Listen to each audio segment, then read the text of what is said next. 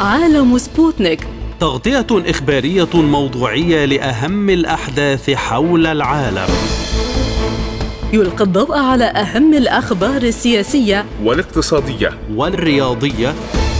وجولة مع الأخبار الخفيفة من سبوتنيك break في عالم سبوتنيك. أهلا بكم في حلقة جديدة من عالم سبوتنيك يسعد بصحبتكم فيها خالد عبد الجبار وعبد الله حميد البداية دائما بأبرز عناوين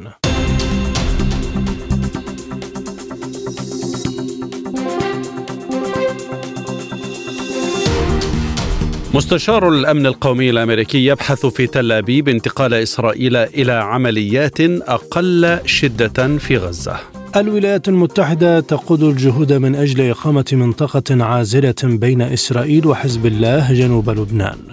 العراق يؤكد أن بعض مهاجمي السفارة الأمريكية في بغداد على صلة بأجهزة أمنية. أوروبا تقرر بدء مفاوضات مع أوكرانيا بشأن الانضمام إلى الاتحاد الأوروبي واقتصاديا وزير المالية السعودي رئيسا للجنة النقدية في صندوق النقد الدولي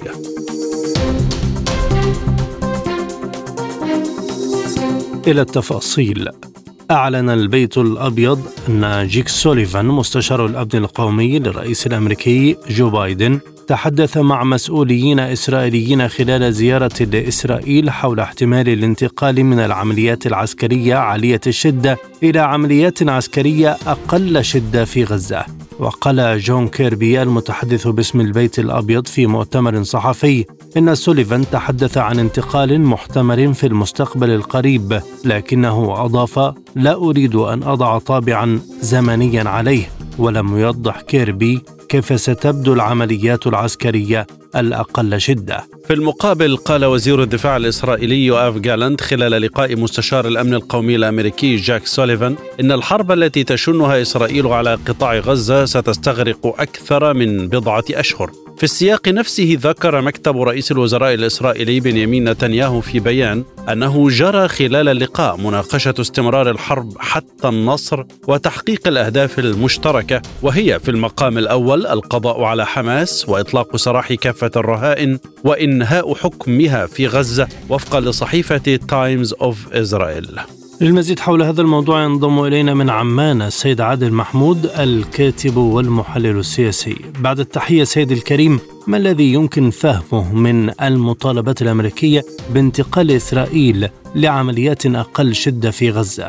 يعني يمكن نستطيع القول أن الانتقال لقتال أقل هو للاستهلاك الإعلامي، الغامض هو مدة انتهاء الحرب، يعني هناك تضارب في التصريحات، يعني هو جاء لعدة ملفات مستشار الأمن القومي الأمريكي من أجل ملف السلطة الفلسطينية والاشتباك السياسي بين نتنياهو والسلطة، ثم موضوع احتلال غزة كان لافت تصريح مستشار الأمن القومي يعني لا يقول ليس طويل الأمد بمعنى أن هنالك احتلال وسيتم تسليم ما بعد حماس السلطة أو غزة إلى السلطة الفلسطينية لكن سلطة متجددة ماذا يقصد بسلطة متجددة؟ الأرجح يعني الساعات القادمة ربما يكون هناك لا نقول اشتداد في المعارك هنالك بنك اهداف جديد حرب الأنفاق وموضوع الاغتيالات. يعني حين تصرح الولايات المتحدة الأمريكية هي أيضا تتورط في موضوع الاغتيال السياسي أن السنوار أيامه معدودة يريدون الآن ضرب الرمزية بعد ضرب البنية التحتية لحماس البنية بشكل عام المدنية والعسكرية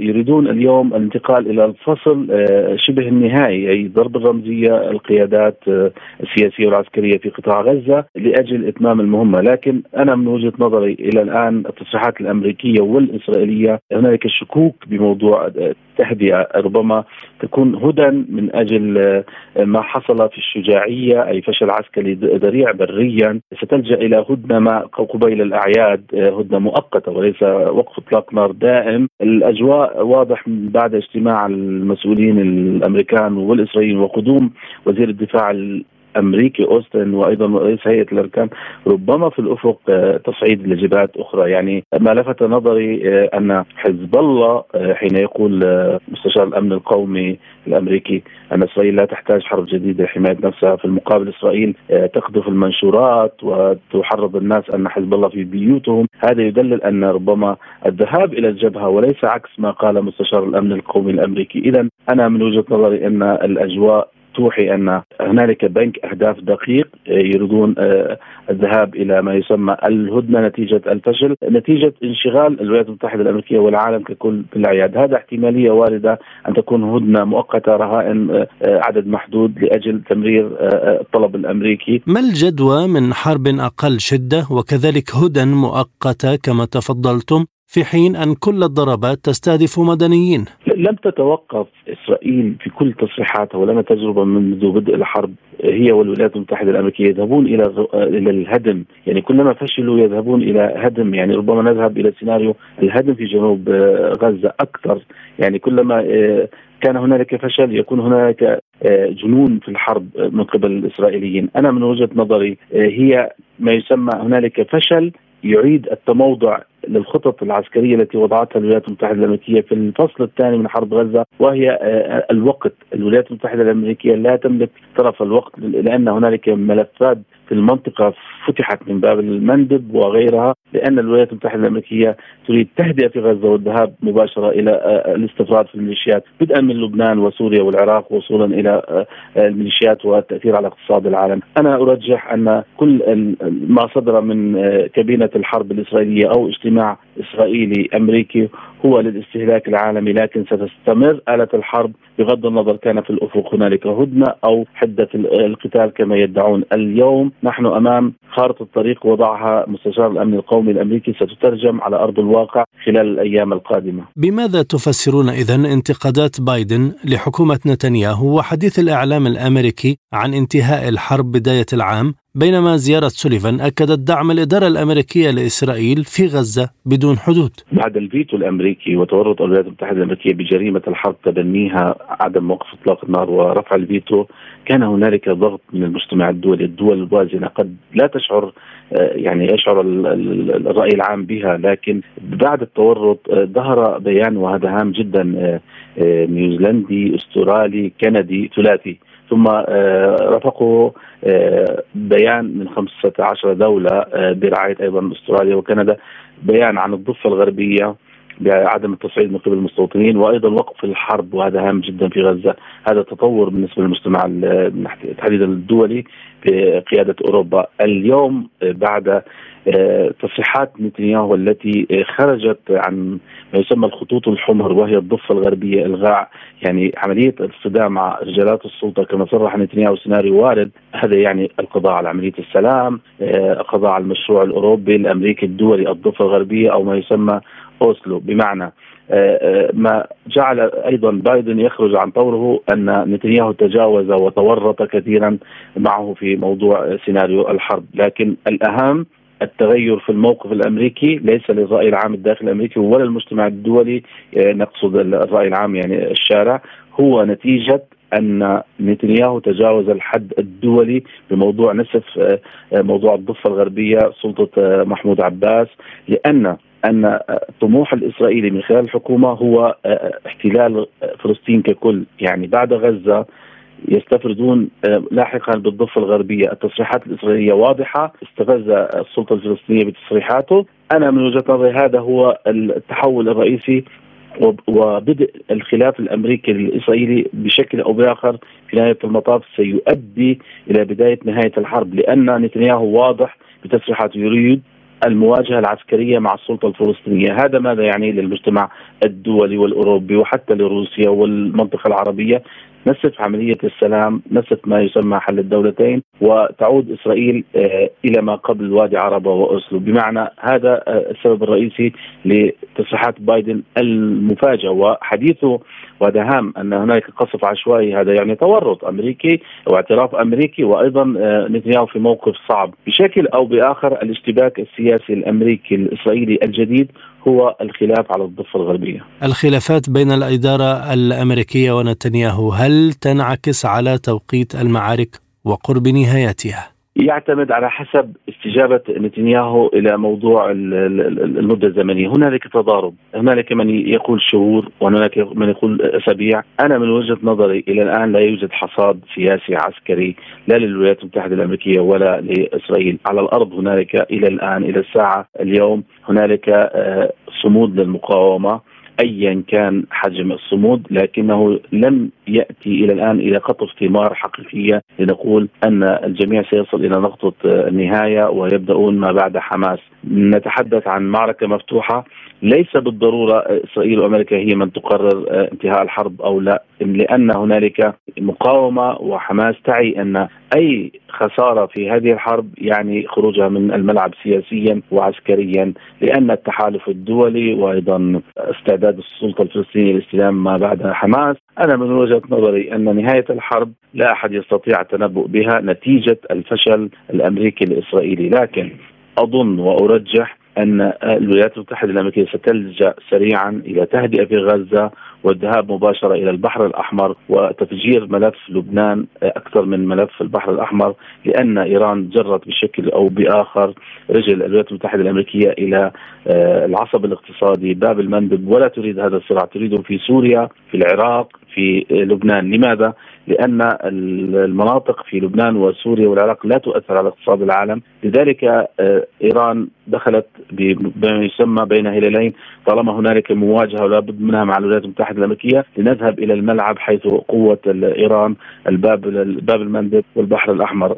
لذلك أي نشوء تحالف آه، تحت بند آه، حماية الملاحه البحرية خلفه حرب.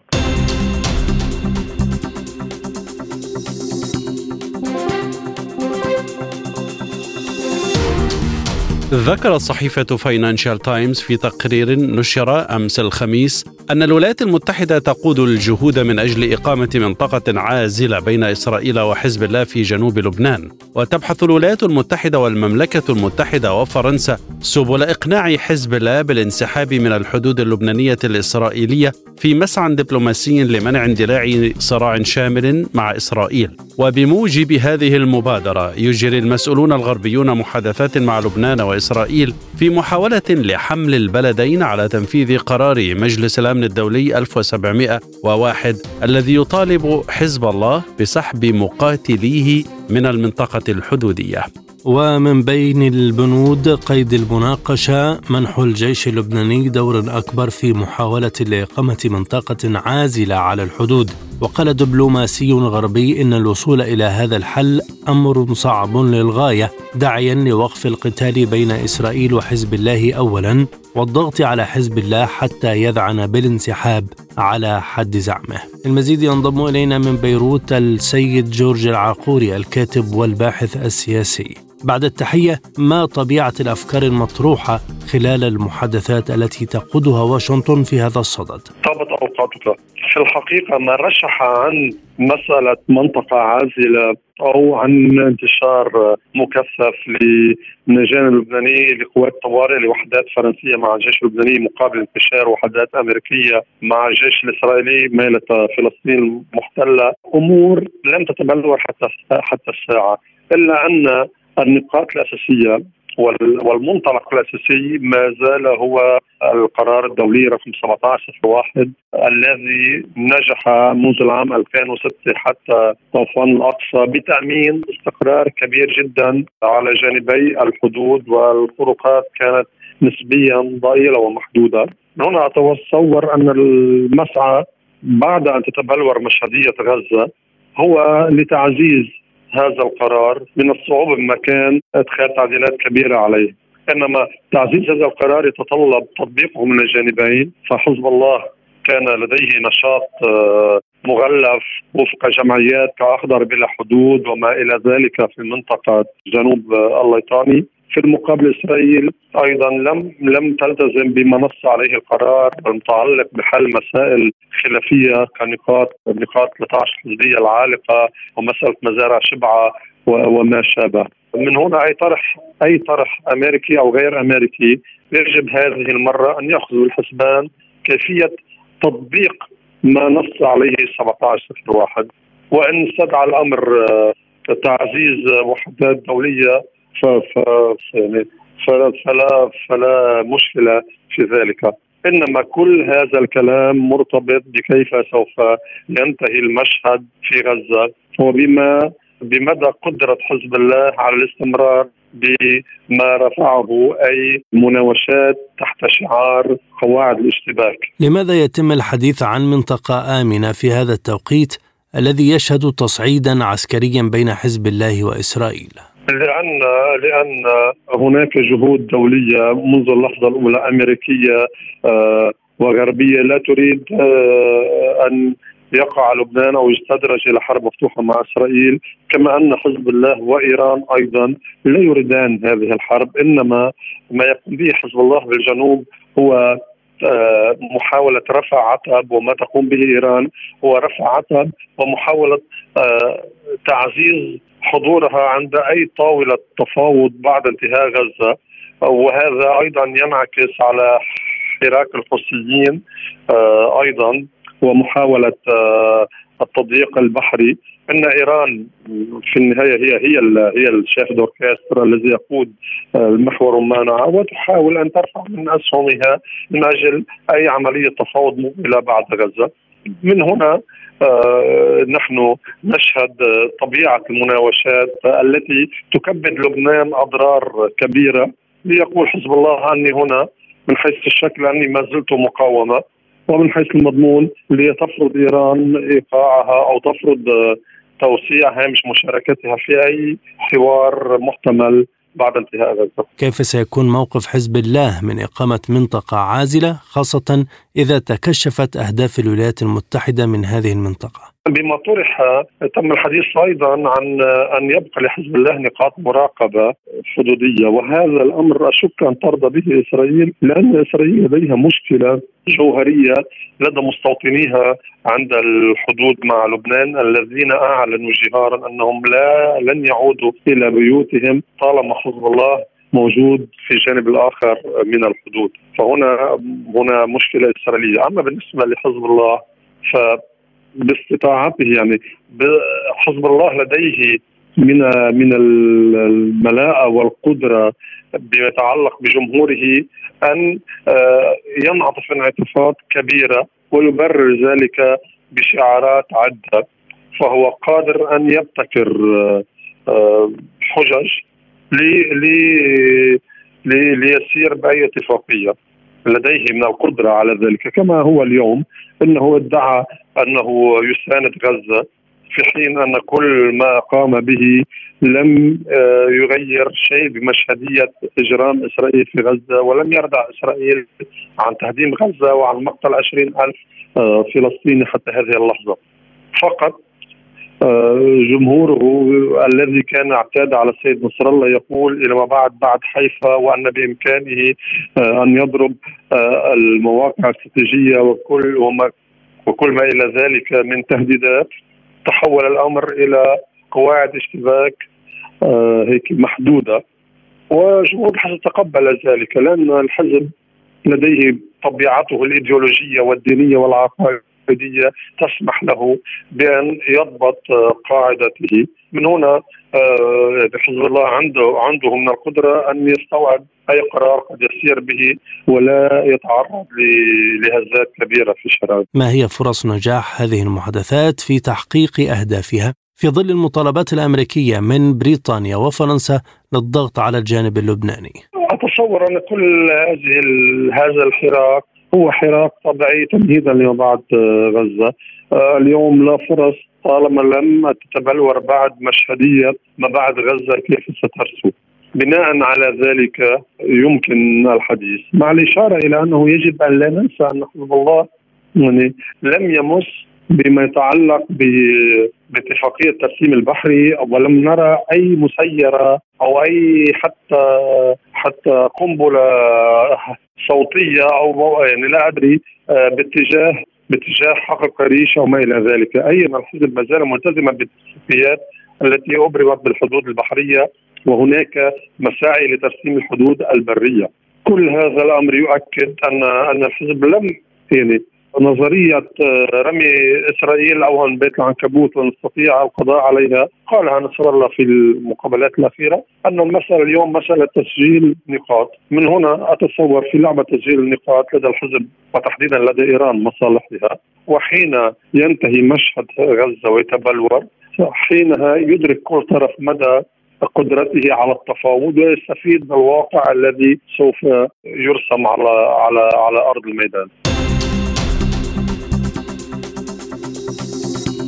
Bye. أعلنت القوات المسلحة العراقية أنها تمكنت من تحديد هوية فاعلي الهجمات على السفارة الأمريكية الأسبوع الماضي مؤكدة أنهم على صلة ببعض الأجهزة الأمنية. وقال المتحدث باسم القائد العام للقوات المسلحة العراقية يحيى رسول في بيان له أن الاعتداء الذي وقع يوم السابع من ديسمبر كانون الأول الذي استهدف سفارة الولايات المتحدة الأمريكية ومقر جهاز الأمن الوطني وبعض المباني الحكومية هو اعتداء على أمن العراق وسيادته. وأضاف رسول أنه لا يمكن السكوت أو التغاضي عن مثل هذه الاعتداءات لما تمثله من تهديد جدي لأمن البلاد واستقرارها وما تسببه من ضرر بسمعة العراق وكرامته وتشكيك في مصداقيته كدولة ذات سيادة قادرة على الإيفاء بالتزاماتها الدولية وضمان سلامة مواطنيها والمقيمين فيها لا سيما البعثات الدبلوماسية. من بغداد ينضم إلينا الدكتور عصام الفيلي أستاذ العلوم السياسية بالجامعة المستنصرية.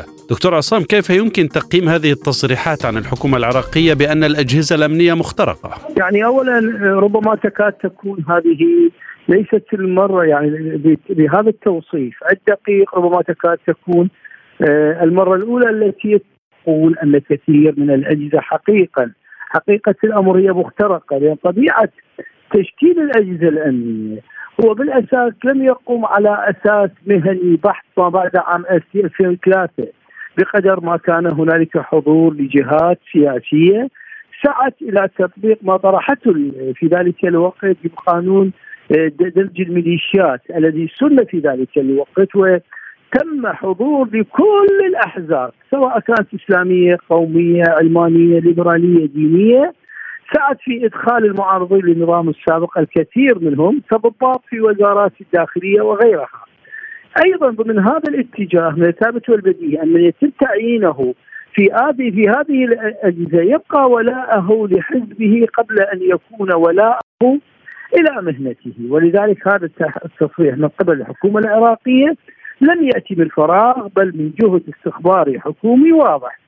إضافة إلى كل هذا أنا أعتقد أن سرعة الإنجاز في عملية التشخيص في هذا الاتجاه وإلقاء القبض على البعض كلهم وليس كلهم سيقودنا إلى شبكات أخرى متغلغلة في هذه الأجزاء وبالتالي سيحدد أو يفرمل كل من يرغب في المستقبل أن يذهب بهذا الاتجاه لأنه سيكون تحت طائلة القانون. لكن إلى أي جهة أمنية ينتمي منفذو الهجوم على السفارة الأمريكية؟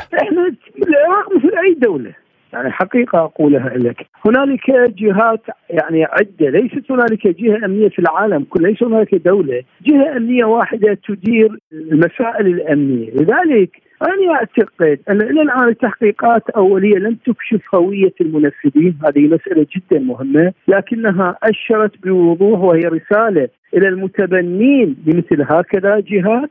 بمعنى هذا أننا سائرون باتجاه لها دولة المؤسسات في هذا الموضوع. دكتور آه، الفيلي هل تنجح هذه الإجراءات في وقف الهجمات على السفارة الأمريكية ببغداد؟ يعني اولا طبيعة الهجمات التي تجري يعني اولا الحكومة ذهبت باتجاه تغيير الأفواج الرئاسية ومحاسبة عدد من آه، المسؤولين في أجهزة الشرطة في العاصمة بغداد وإقالتهم. موضوع الهجوم أنا أعتقد هنالك تكتيكات حينما نتابع طبيعة الهجمات التي تجري من قبل هذه الجهات هي متغيرة، متغيرة مرة في الزمان، مرة في المكان، مرة في الأسلوب، وبالتالي أنا أقول هي تنتهج أساليب غير تقليدية، يعني في المرة الأخيرة التأكيدات الخبرية تقول أن يعني المكان الذي انطلقت منه قذائف الموتورز في هذا الموضوع كانت فقط يعني مسافة النهر عرضا. يعني ارض نهر دجله وبالتالي هي كانت قريبة جدا لكن بطريقة جدا جدا تقليدية.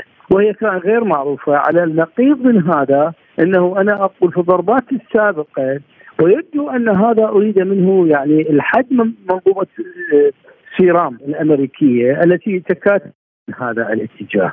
ولذلك أقولها موضوعة الحد من هذه الهجمات ربما يكاد يكون أحيانا تختار هي لا تختار فقط السفارة الأمريكية من بعض المناطق في محافظة الأنبار قبلها في حرير وبخاصه إذا ما علمنا أن كثير من الجهات تستخدم ما يعرف بفصائل الظل وليس الجهات التي تكاد تكون عليها أعين المراقبة شديده. البعض رأى أن هذه الخطوة ستقود لتصعيد جديد بين حكومة السودان والفصائل المسلحة في العراق. لا هو ترى للأمانة خلينا نتحدث بصراحة، يعني السيد السوداني حتى عملية التصعيد موجودة وبالتالي دعنا نتذكر قبل هذا ذهب السيد الكاظمي، السيد الكاظمي كان بالرغم أنه لا يمتلك كتلة ساندة وكان يعني حقيقة غير مؤيد من قبل ال ال يعني حتى من انتخبه كان يعتقد إنه سيكون أداة طيعة لكنه كان من القوة وكلنا يعلم أن التصعيد كان حضر في زمن حكومة السيد الكاظمي وصلت إلى درجة المواجهة حينما ألقى على مجموعة من الأشخاص في البعيثه وكذلك القاء القبض على قتلة هشام الهاشمي. ولذلك أنا أقول من يدير هذا الملف أكيد سيواجه تصعيدا لكن أحيانا أنا أقولها هذه المرحلة تختلف قليلا. لأن قوى الإطار التنسيقي تكاد تكون حتى بعض الفصائل داعمه للسيد السوداني والقوى السياسية داعمه له ولكن هذا سيؤدي إلى مناكفات ما بين الأطراف الأخرى. ولكن بالنسبة للسيد السوداني يدرك أن هنالك تحديات كبيرة ليس على فقط الصعيد السياسي وإنما حتى على الصعيد الأمني. لأن بعض هذه الجهات أساسا هي مرتبطة عقائديا بمدرسة تؤمن إنه بضرورة مقارعة الولايات المتحدة الأمريكية أينما كانت. وكلنا يعلم في العقائد الشيعية أن المرجعيات الفقهية تؤثر في السلوك السياسي واحيانا حتى على السلوك الوظيفي في هذا الاتجاه وحينما نعود في هذا الموضوع هذا واضح. ولذلك أقولها أن الموضوع آه، يبقى على ما هو عليه لكن المهم ما هي الإجراءات الحكومية، الإجراءات الحكومية كانت واضحة وهذا ما ما انعكس على رضا أمريكي على السيد السوداني من خلال تغريدة السيدة رومانسكي السفيرة الأمريكية في العراق.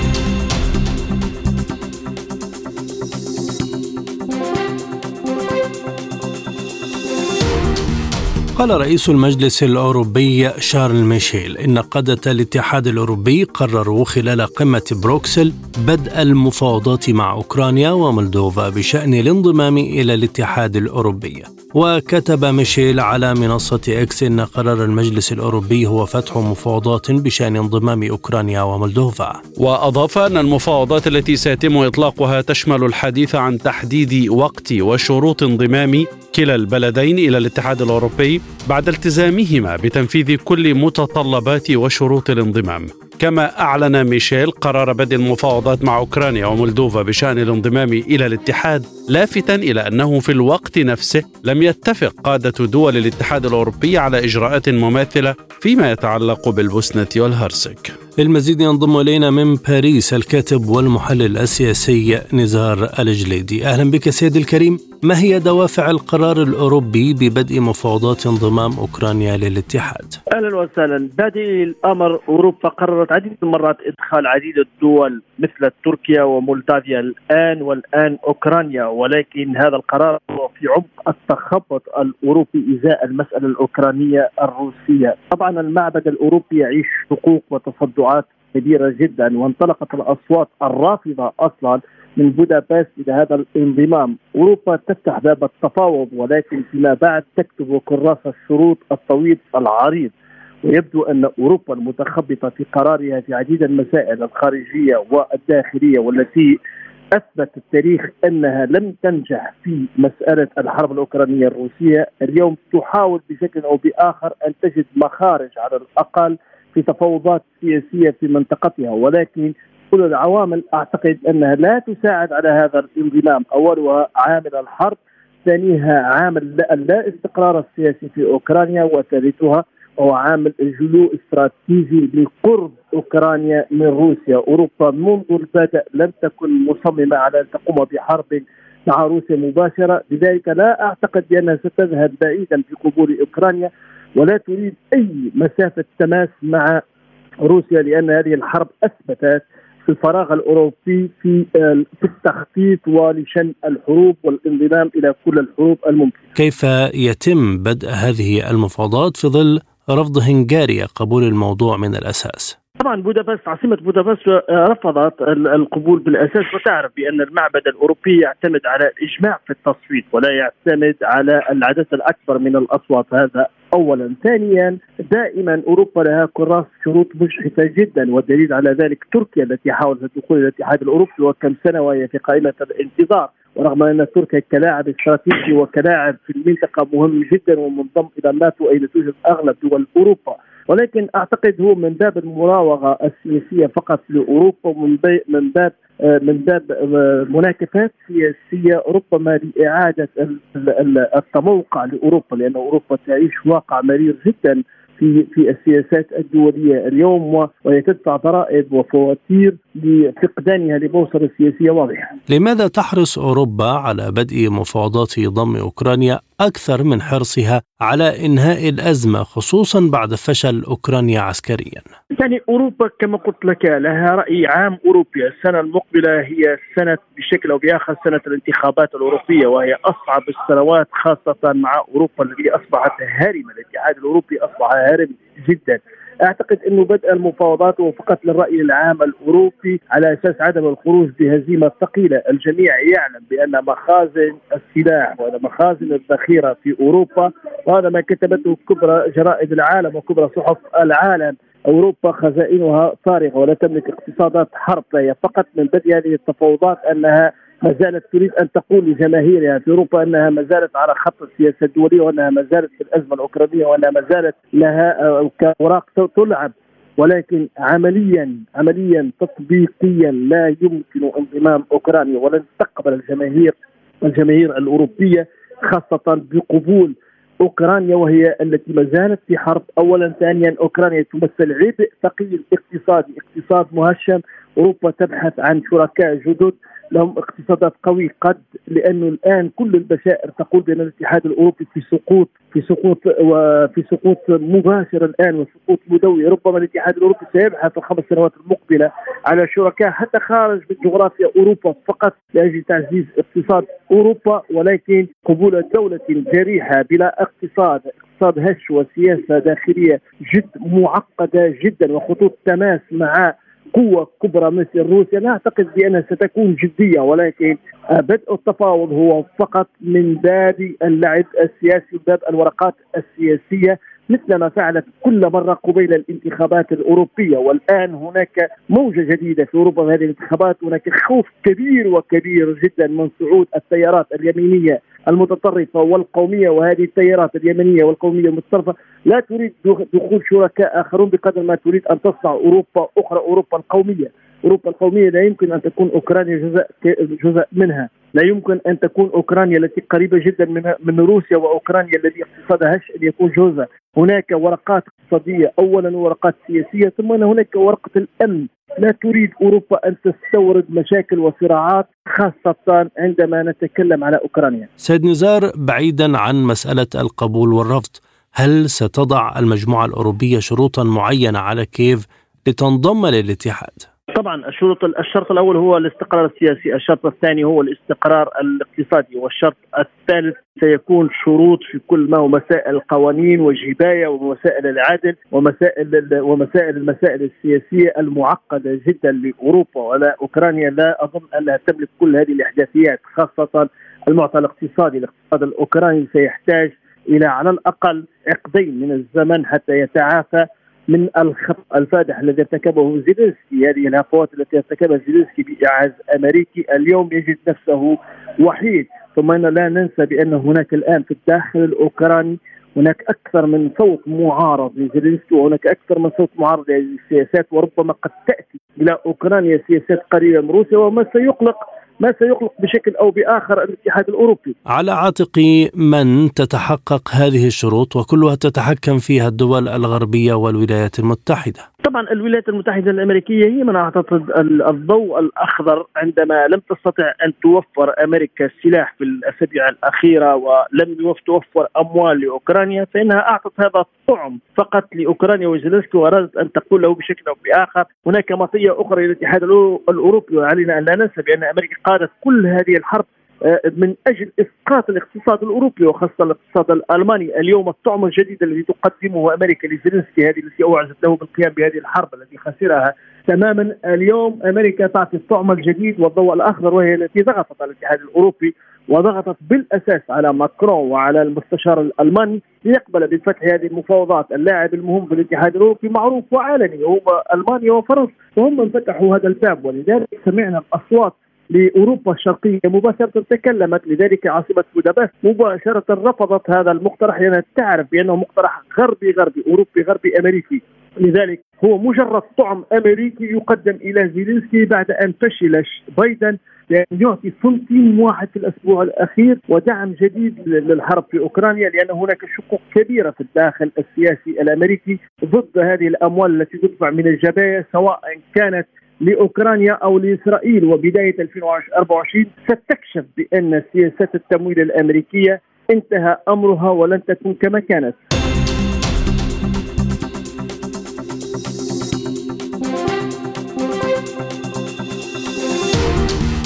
اختار أعضاء اللجنة النقدية والمالية الدولية الهيئة الاستشارية للسياسات التابعة لمجلس محافظي صندوق النقد الدولي اختاروا محمد الجدعان وزير المالية السعودي رئيسا للجنة لمدة ثلاث سنوات اعتبارا من الرابع من يناير كانون الثاني القادم. وقال صندوق النقد الدولي في بيان إن الجدعان سيخلف ناديا كالفينو النائبة الأولى لرئيس إسبانيا وزيرة الشؤون الاقتصادية والتحول الرقمي التي ترأس تلك اللجنة منذ الثالث من يناير كانون الثاني من عام 2022 يشار إلى أن الجدعان عضو في المجلس الوزاري لصندوق أوبك للتنمية الدولية ومجلسي محافظي صندوق النقد والبنك الدوليين ومجلس محافظي صندوق النقد العربي ومجلس محافظي البنك الإسلامي للتنمية ومجلس محافظي البنك الأسيوي للاستثمار في البنية التحتية. كما يرأس وفد السعودية إلى اجتماعات وزراء مالية مجموعة العشرين ومحافظ المصارف المركزية. للمزيد من المتابعة تنضم إلينا من القاهرة الدكتورة هدى الملاح مدير المركز الدولي للاستشارات الاقتصادية ودراسات الجدوى. دكتورة هدى بعد التحية ما أسباب اختيار وزير المالية السعودي رئيسا للجنة النقدية في صندوق النقد؟ والله أنا شايفة أن أن اختيار هذا الاختيار اختيار موفق وهذا ينعكس طبعا للثقة في مكانة المملكة العربية السعودية سواء في قيادتها أو الثقة اللي بتعطي اللي بتنعكس على مكانتها القيادية عالميا واقليميا. وكمان الدور المحوري اللي قام به الأمير محمد بن سلمان برضه هو برضه حدث نقلة نوعية بالنسبة للمملكة واضحة كبيرة جدا لأنه هو برضه يعتبر شاب له فكر متحضر له فكر متمدن متطلع على جميع الآراء وشايفين التطورات اللي بتحصل في في العالم يعني سواء تطور تكنولوجي تطور رقمي تطور علمي فكل الحاجات دي كلها فطبعا السعودية في السنوات الأخيرة قامت بنقلة نوعية كبيرة جدا واختيار المملكة لرئاسة اللجنة الدولية للشؤون النقدية والمالية بصندوق النقد الدولي ده ينعكس على الثقة في مكانتها القيادية عالميا واقليميا ودورها المحوري في تعزيز العمل الدولي. لكن اتوقف معك عند توقيت الخطوة هي جاءت في وقت يشهد تقارب روسي مع دول الخليج خاصة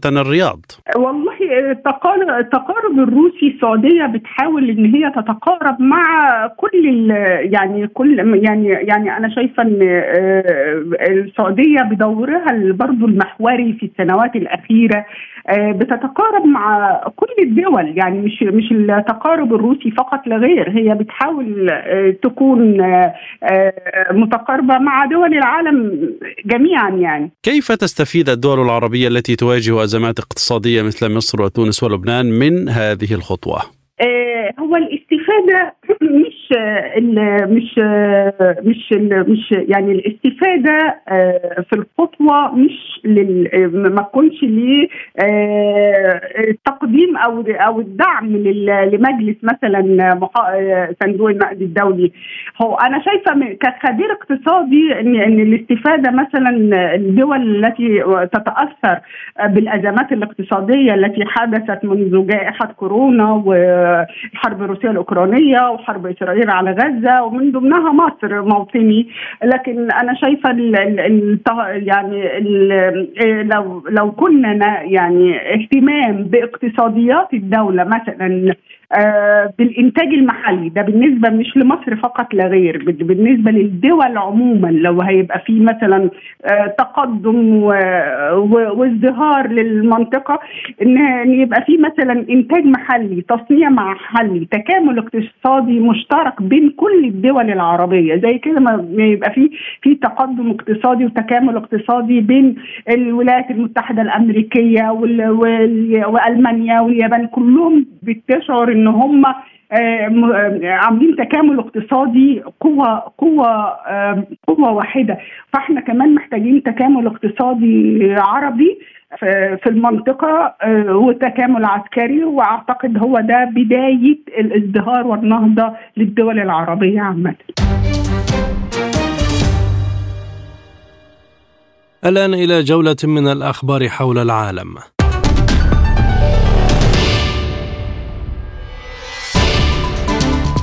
نشرت وزارة الدفاع الروسية تسجيلا مصورا يظهر قيام وحدة من المظليين الروس بتحييد عسكريين اثنين من القوات المسلحة الأوكرانية بواسطة طائرة مسيرة ألقت قذيفة عليهما بالقرب من فيربوفيه في مقاطعة زاباروجيا.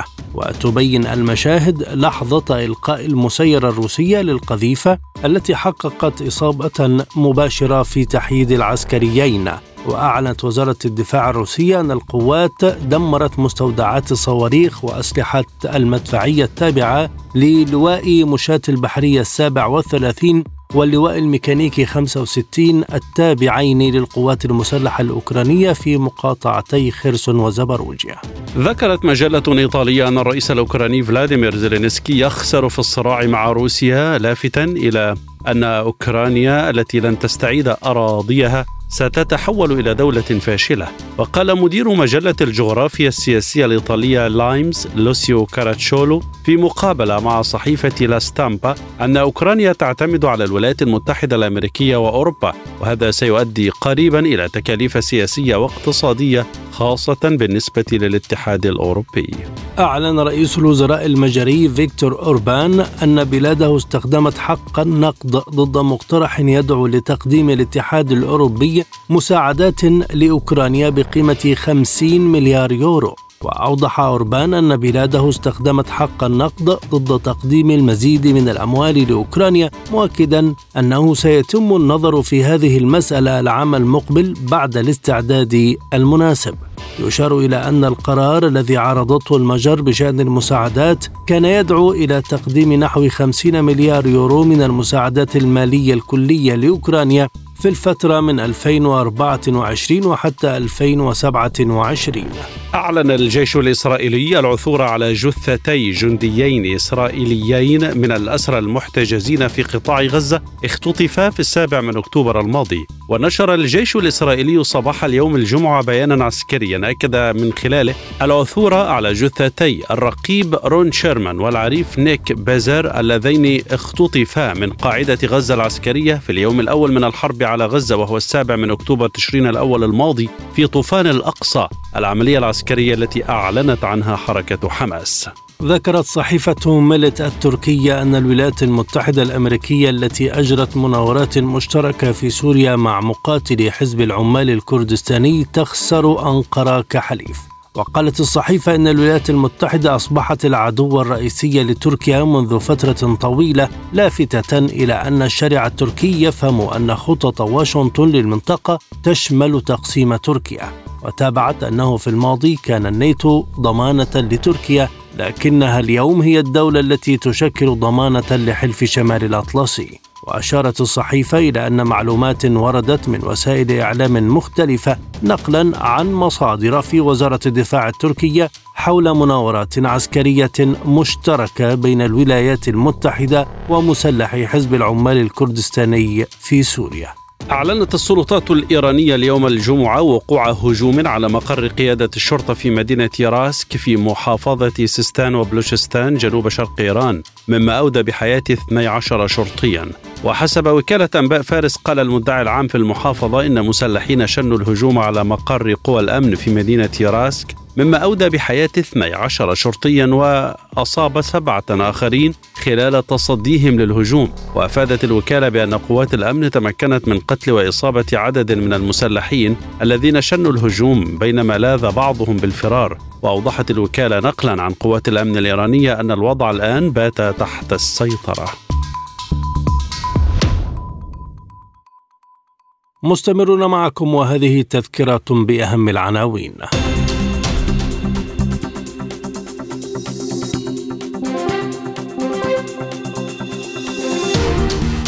مستشار الأمن القومي الأمريكي يبحث في تل أبيب انتقال إسرائيل إلى عمليات أقل شدة في غزة. الولايات المتحدة تقود الجهود من أجل إقامة منطقة عازلة بين إسرائيل وحزب الله جنوب لبنان. العراق يؤكد أن بعض مهاجمي السفارة الأمريكية في بغداد على صلة بأجهزة أمنية. أوروبا تقرر بدء مفاوضات مع أوكرانيا بشأن الانضمام إلى الاتحاد الأوروبي.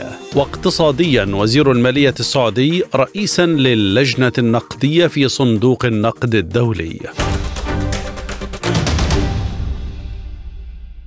الآن مع أخبار الاقتصاد.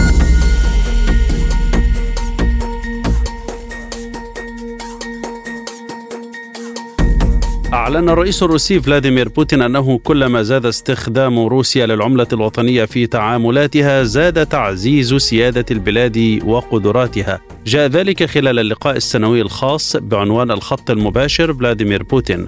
وفي أيلول سبتمبر تم تسديد قيمة ما نسبته 37.2% من الصادرات الروسية إلى آسيا بالروبل ونسبة 41.6% بالعملات الصديقة. أما بالنسبة للواردات فتم تسديد 24.7% بالروبل و56.3% بالعملات الصديقة. تجدر الإشارة إلى أن الولايات المتحدة الأمريكية ومن خلال فرض العقوبات وتجميد احتياطيات روسيا من الذهب والعملات الأجنبية دفعت الدول الأخرى إلى تقليل اعتمادها على الدولار. قالت منظمة أوبك النفطية إنها تتوقع نموا صحيا في الطلب العالمي على النفط الخام. وأضافت في تقريرها الشهري الدوري عن سوق النفط أن الطلب العالمي على النفط سينمو بمقدار 2.2 مليون برميل يوميا العام المقبل ليصل إلى متوسط 104.36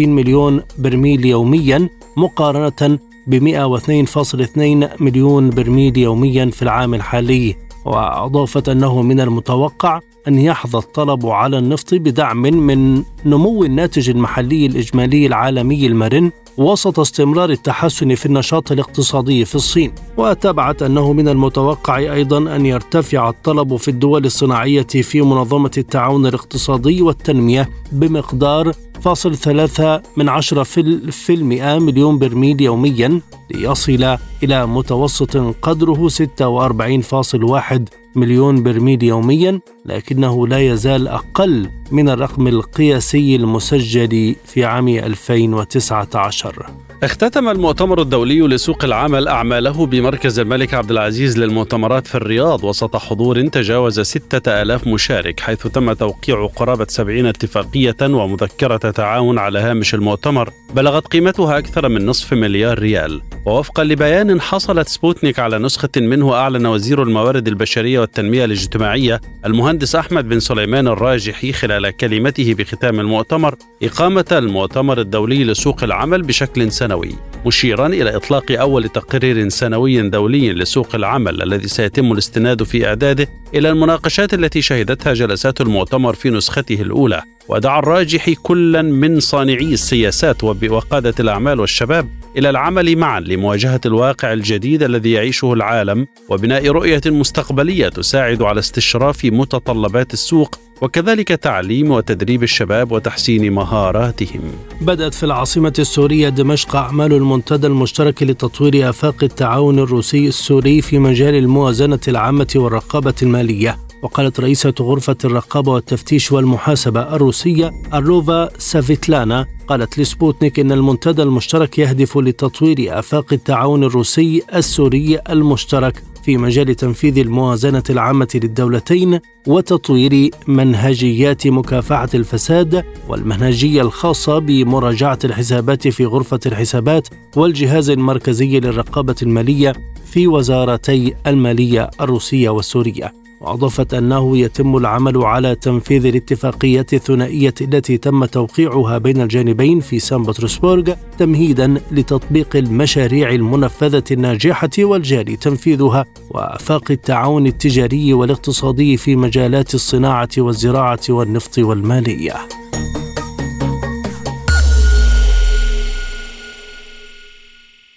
والآن هذه وقفة مع أخبار الرياضة في عالم سبوتنيك.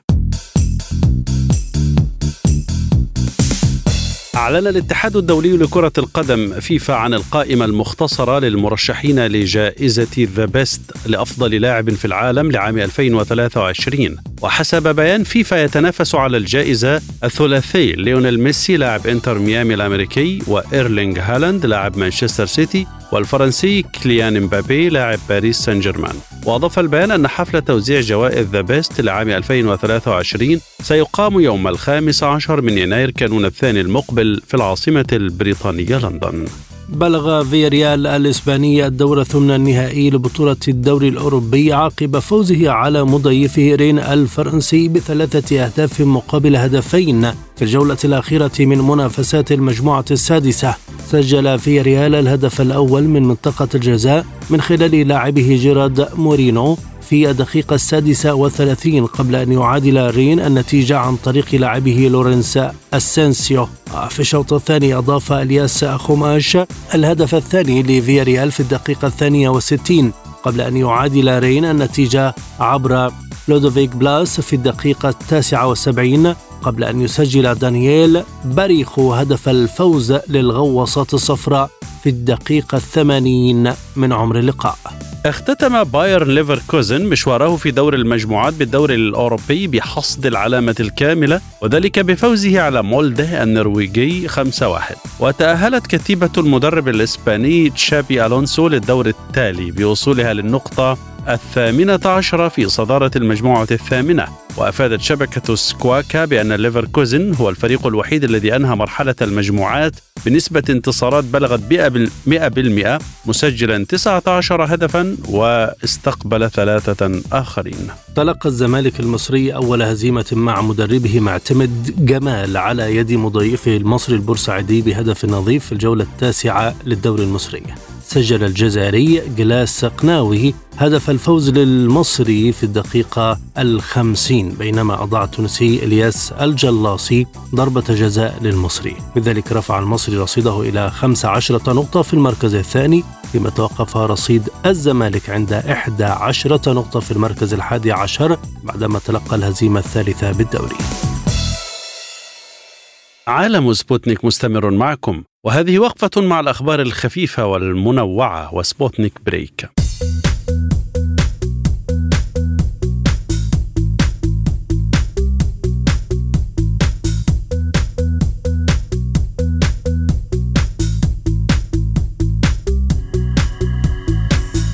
خلال اللقاء السنوي الخاص الخط المباشر مع فلاديمير بوتين تفاجأ الرئيس الروسي فلاديمير بوتين من الذكاء الاصطناعي عندما وجد أن من يسأله شبيه له. والشبيه الافتراضي سأل الرئيس بوتين كيف تقيمون الأخطار عن طريق الذكاء الاصطناعي؟ ورد الرئيس الروسي قائلا نعم يمكنكم أن تكونوا مشابهين لي وتتحدثوا بصوتي وقد فكرت وقررت بأنه يمكن أن يكون شبهي ويتحدث بصوتي هو شخص واحد فقط وهو أنا. وتلقى الخط المباشر للرئيس بوتين أكثر من مليوني سؤال من المواطنين الروس بحسب ما قاله المتحدث باسم الرئاسة الروسية ديمتري بيسكوف. أفادت دراسة إسرائيلية جديدة بأن عملية طوفان الأقصى قد تسببت في الأرق وزادت من معدلات القلق والتوتر للإسرائيليين. ونشرت صحيفة يديعوت أحرونوت الإسرائيلية دراسة جديدة أكدت من خلالها أن الإسرائيليين في الفترة التي تلت السابع من شهر أكتوبر ينامون أقل بكثير وكذلك زادت عليهم الضغوط النفسية والعصبية. وأوضحت الدراسة التي أجرتها جامعة تل أبيب حول التبعات النفسية لعملية طوفان الأقصى التي أعلنتها حركة حماس في السابع من أكتوبر الماضي أن حالة الضغط النفسي زادت على المواطنين الإسرائيليين مقارنة بأحداث أخرى مثل عملية حارس الأسوار التي أجراها الجيش الإسرائيلي العام الماضي في قطاع غزة أو حتى جائحة كورونا. طور علماء في جامعة نورث إيسترن في تشانغ تشون بالصين مؤخرا تقنية جديدة لجمع اليورانيوم من مياه المحيط. وهو اختراع يبشر بإنجاز كبير في تكنولوجيا استخراج اليورانيوم وعصر جديد في الوقود النووي المستدام. وكشفت دراستهم التي نشرت في مجلة ACS Central Science أن محيطات وبحار الأرض تحتوي على ما يقرب من 4.5 مليار طن من اليورانيوم وهو ما يتجاوز الرواسب الأرضية بأكثر من ألف مرة لكن من الصعب استخراجها. وفي سبيل هذا قام فريق البحث الصيني بتطوير مادة من ألياف الكربون مملوءة بعوامل ربط مميزة. وبعد إجرائه معالجة كيميائية لها تقوم مادة الألياف بتطوير العديد من التجاويف الصغيرة القادرة على حبس جزيئات اليورانيوم. وأثناء التجارب التجريبية للعلماء الصينيين أظهر نسيج ألياف الكربون هذا قدرة مذهلة على استخلاص 12 ملغرام من اليورانيوم لكل جرام من مياه البحر على مدار 24 يوما متفوقا بذلك على العديد من المواد التي تم اختبارها سابقا. ويعد هذا التقدم العلمي مهما لأنه يمثل نهجا قابلا للتطبيق للاستفادة من احتياطيات اليورانيوم الهائلة في المحيطات لإنتاج الوقود النووي. قدمت إحدى الدراسات التي نشرت يوم الاثنين الماضي في مجلة الجمعية الطبية الأمريكية نتائج مفادها بأن الكثير من الوزن يعود بعد التوقف عن تناول أدوية السمنة مما يشير إلى أن المرضى قد يصبحون محاصرين في الاعتماد على الأدوية على المدى الطويل. واستند البحث على حقن أسبوعية من مادة تيرباتيد وهو المركب الموجود في عقار زيبوند الجديد لإنقاص الوزن الذي تنتجه شركة إليليلي والذي تمت الموافقة عليه من قبل الولايات المتحدة الشهر الماضي. وبعد 36 أسبوعا كان متوسط الخسارة في الوزن بنسبة 20.9% وفي الأسبوع الثامن والثمانين استعادوا ما يقرب من نصف الوزن الذي فقدوه. وانتهوا بانخفاض بنسبة 9.9% عن خط الأساس وقال مؤلف الدراسة بقيادة لويس أرون في كلية طب ويل كورنيل في نيويورك. أن النتائج تؤكد الحاجة إلى مواصلة العلاج الدوائي لمنع استعادة الوزن وضمان الحفاظ على انخفاضه. بدأت فعاليات الدورة السادسة من مهرجان الجونة السينمائي بعد تأجيلها عن الموعد المحدد في أكتوبر الماضي بسبب أحداث غزة. ليعود القائمون على المهرجان ويقيموا دورة استثنائية هذا العام. حفل افتتاح المهرجان أقيم في حضور عدد من الفنانين المصريين والعرب وطغى اللون الأسود على ملابس الحضور. كما تم عرض فيلم وثائقي تضمن العديد من الأعمال السينمائية التي تطرقت للقضية الفلسطينية واحتلال الدول الكبرى للشعوب المستضعفة. وهو القسم الخاص الذي كشفت عنه إدارة المهرجان هذا العام بعنوان نافذة على فلسطين بالتعاون مع مؤسسة الفيلم الفلسطيني. ختام هذه الحلقة إليكم تذكيرا بأبرز ملفات عالم سبوتنيك.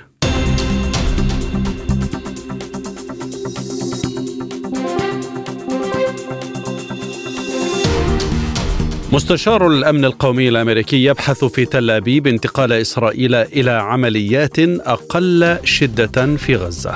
الولايات المتحدة تقود الجهود من أجل إقامة منطقة عازلة بين إسرائيل وحزب الله جنوب لبنان. العراق يؤكد أن بعض مهاجمي السفارة الأمريكية في بغداد على صلة بأجهزة أمنية. أوروبا تقرر بدء مفاوضات مع أوكرانيا بشأن الانضمام إلى الاتحاد الأوروبي. واقتصاديا وزير المالية السعودي رئيسا للجنة النقدية في صندوق النقد الدولي.